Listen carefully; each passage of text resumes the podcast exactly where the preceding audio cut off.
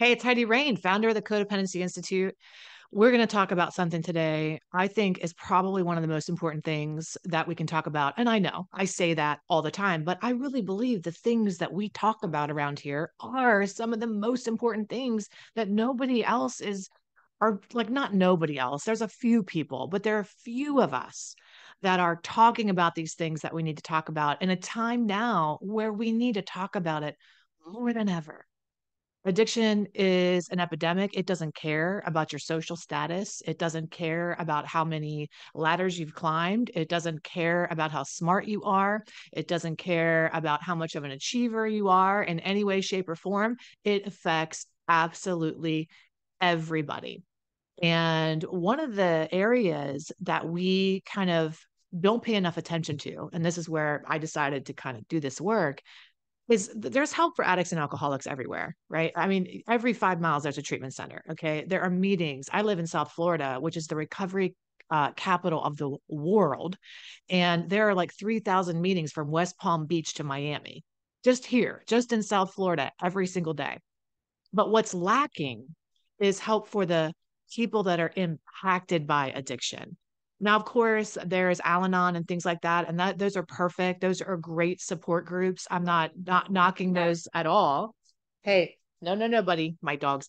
But what I find that people who join my programs or come in for coaching really are, hey, no, no, no, no, are really looking for is direct advice it's one thing to be able to have support, which I think is absolutely amazing and incredible, but it's another thing to have strategic advice to be able to help you navigate whether you're married to an addict or alcoholic, you're a partner with them, or they're addicted to pornography or any other kind of thing. It doesn't have to be a substance, it can be a lot of different things, or if you grew up in that environment. And so, my aim with founding the Codependency Institute is to help people to actually bridge that gap for people to give you and equip you through our courses, programs, and retreats and things like that, the information that you need to be able to have a healthy relationship. Because believe it or not, it actually is possible. Uh, so again, this is kind of my ministry, you know, doing the podcast and doing the YouTube and things like that are are my way of giving to absolutely everybody. But if you are interested in going deeper and having me come alongside of you and support you on this road and pouring into you directly that strategic advice with your unique situation, then, then you can go over to HeidiRain.com and schedule a complimentary consultation and check out our programs over there. Okay. But today we are going to talk about healthy communication with an addict or an alcoholic. Now, I, I already know it's like, what the hell is that? That is totally impossible. There's no way I'm going to have any kind of healthy communication. But I think you can. I really do believe you can, but you have to know number one, what the hell that is. What is healthy mm-hmm. communication look like? And and I know that even sounds silly to some people. Well, we know what healthy communication. Well, when you are in addiction, either you grew up in it or you married into it or whatever, I'm going to tell you the last thing that you know is what healthy is. There's so much gaslighting that goes on. There's so much like what's normal that that happens as a result of being in this environment that you start to question your own sanity and start to think that things that are normal are not normal. And maybe you you grew up in that so you're like i don't know you know? I mean all different types of things are possible. So one of the things that we do with our work at the codependency institute is just help people figure out what the hell healthy is and what their new normal is going to be. So let's get into what healthy communication looks like first and then we'll talk about if you're in a relationship with an active addict or an mm-hmm. alcoholic, if that's a child, a spouse, a partner, what have you, or if they're in recovery, because my answer is going to be different for these two stages. And we help everybody at every stage. Okay. So, the first thing that we need, if we're going to have healthy communication, you and I are sitting down, we're going to talk and we're going to get to get somewhere, right? I'm going to air my stuff and you're going to air your stuff and we're going to we're going to have some conflict resolution. The very first ingredient, if we were going to make like a talk soup, you remember that show? That used to be so good back in the day with Greg Kinnear. Oh my God, I loved it. But we're going to make talk soup. The very first ingredient we're going to pour into that soup is going to be an active listener an active participant, that both people are actively participating. Now, if I go to talk to you and you're doing 51,000 other things, I don't know what you're doing. You're, you're burning your sage, you're, you know, you're, you're checking your phone, you know, you're doing like I don't have an active listener. So no communication is even going to happen unless we have our full attention. In fact, you're listening to this right now, but if you're distracted and you're doing 15 other things, we are not effectively communicating because it's not going to land.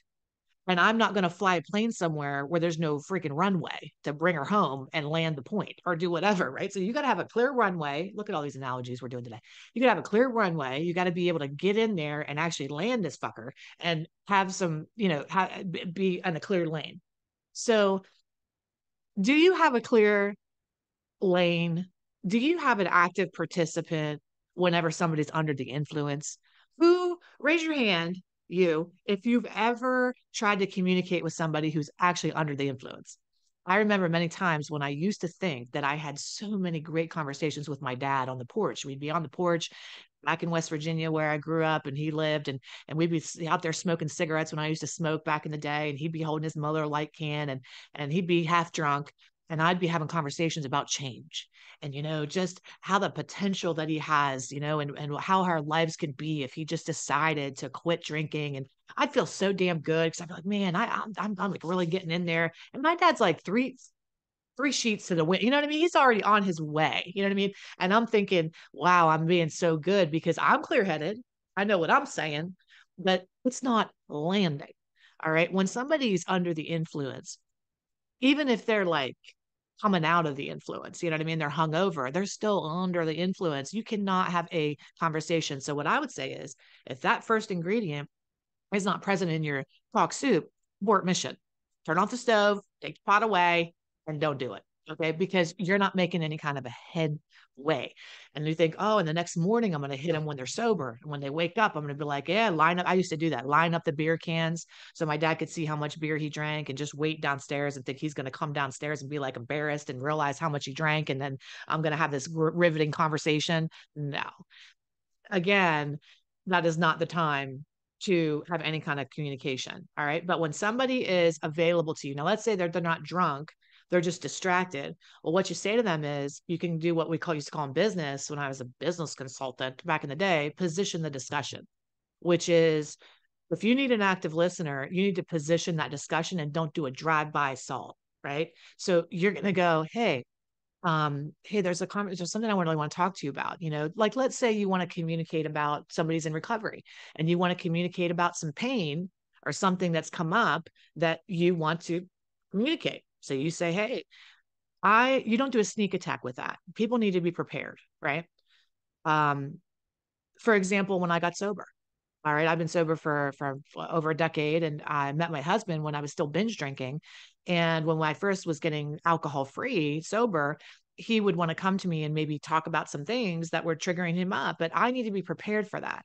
Now, even you can't be afraid to have a conversation with somebody because you're walking on eggshells thinking if I bring this shit up, they're going to relapse. You don't make people relapse. People relapse because they're not working recovery when weird stuff happens. You don't not it's not the weird stuff that makes people relapse. It's not having a coping mechanism when weird stuff happens that makes people relapse. Okay. So we just need to know that right now. But the kindest and most loving thing you can do to somebody in recovery is to say, "Hey, listen, uh, I'm I'm feeling kind of triggered up and bothered by a couple things, and I want to talk to you about it. When is a good time for us to just sit down so I can share with you my feelings and thoughts?"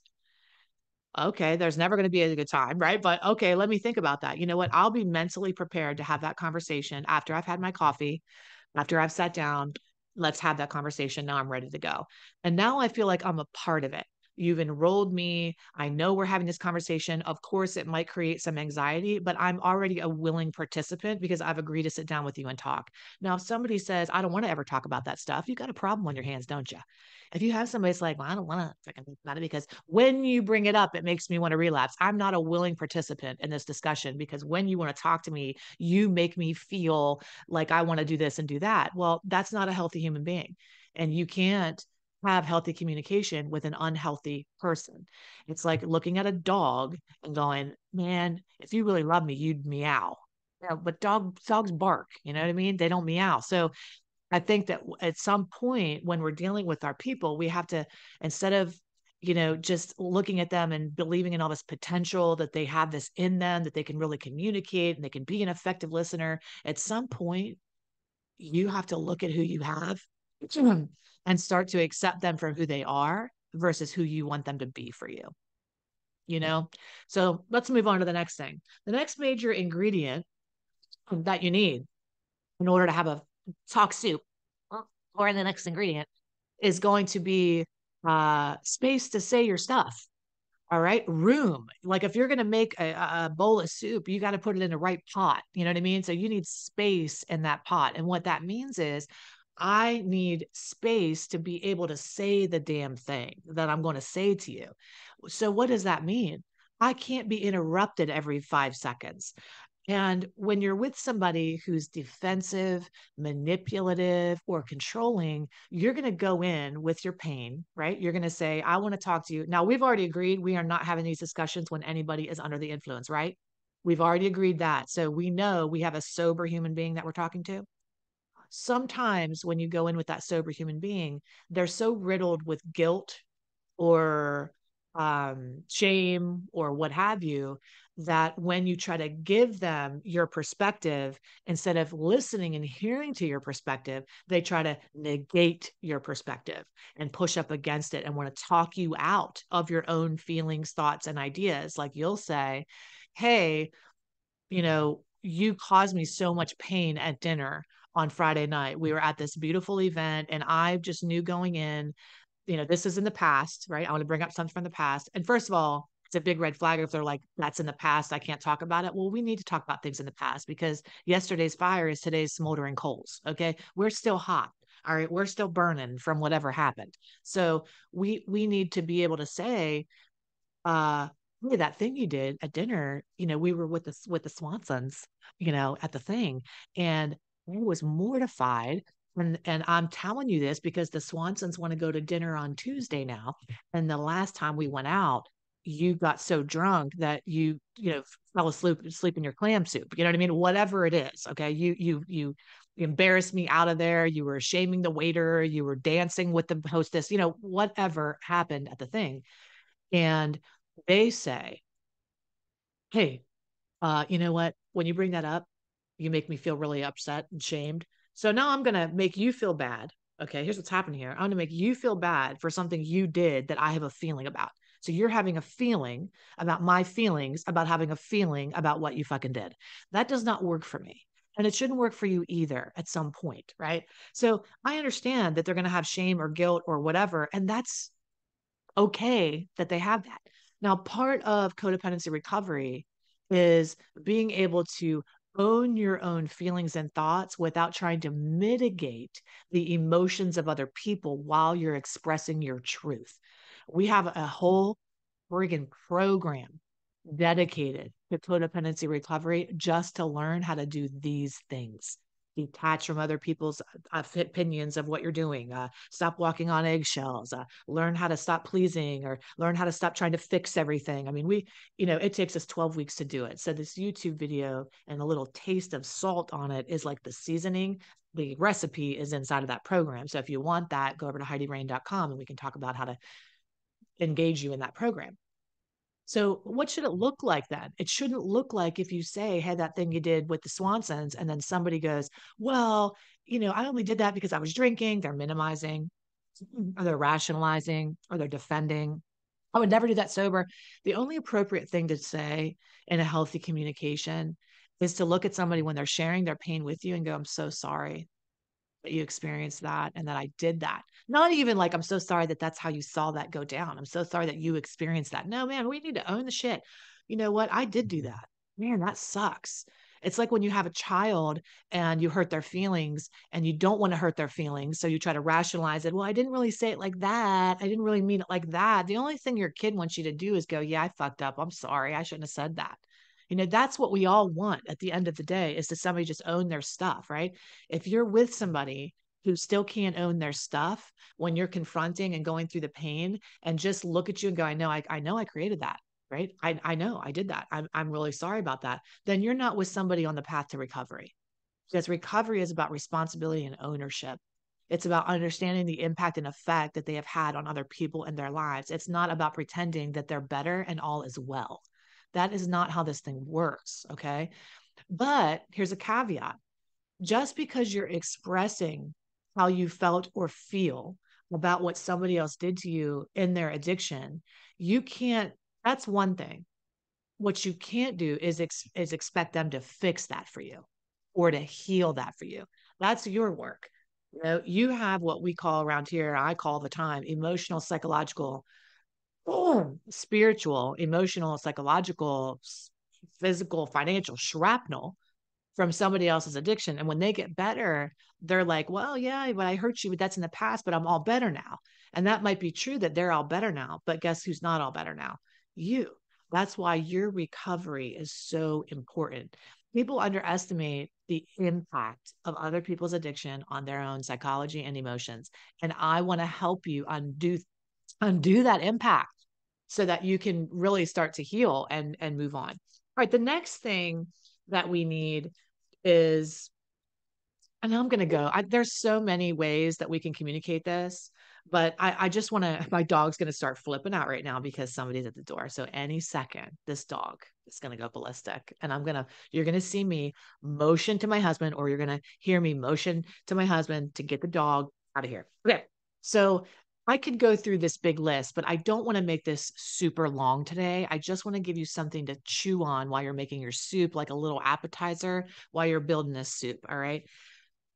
There's so many other things. There's like nonverbal cues and what's not being said, but the, I'll leave you with one of the most important. So, just like three things, right? An active listener, a willing participant, a space to be able to say your stuff without being like rejected, neglected, whatever is happening. Okay. And then the last thing you need to do is the feedback loop. So it's like, I could say the thing to you and think it landed. I landed the plane, right? Yep, I landed the plane. But until the people get off and like acknowledge the plane has landed, nothing really has happened. So, meaning if I say something to you, I can't just assume that you get it. I wish that we could talk and people would just get it. That's why coaching is so important because I'll say something and then I go, Hey, what did you hear me say?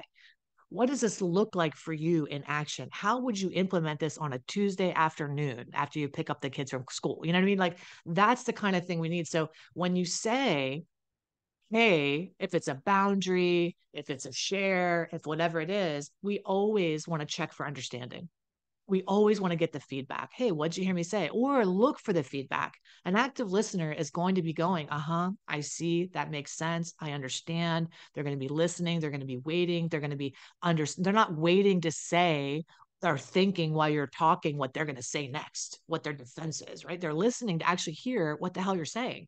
There's a big difference in that type of person. So the first thing you're going to do after this video is number one, you can go over to HeidiRain.com and look at the programs, right? This is ding, ding, ding, and a bell, or schedule a consultation. And then start to look in your relationship and say, do I even have the right ingredients to make this damn thing?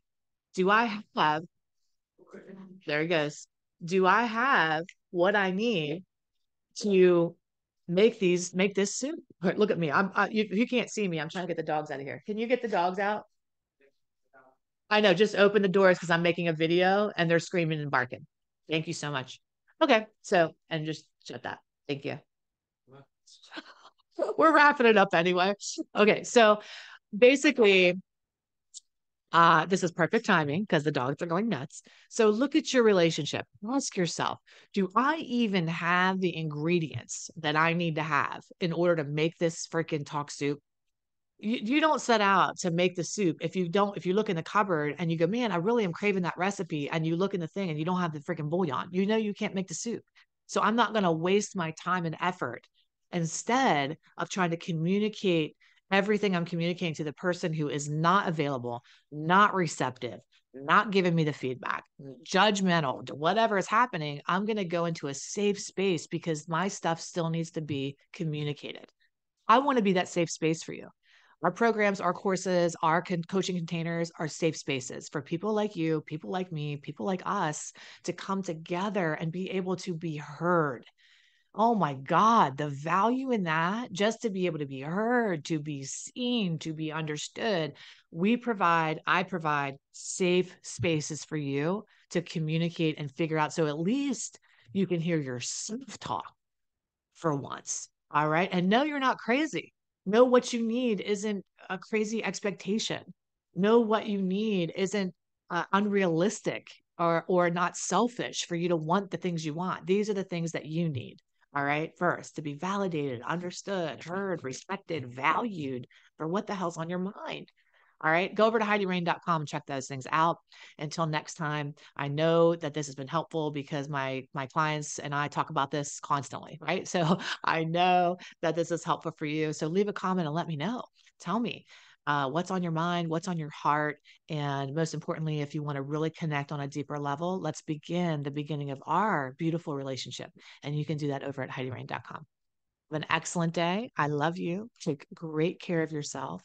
And remember, at the end of the day, if you want the love that you deserve, you've got to go first. You've got to love yourself first. And loving yourself first means investing in yourself, pouring into yourself, respecting yourself, and doing what you need to do to take care of you. Okay. I love you. I'll see you soon.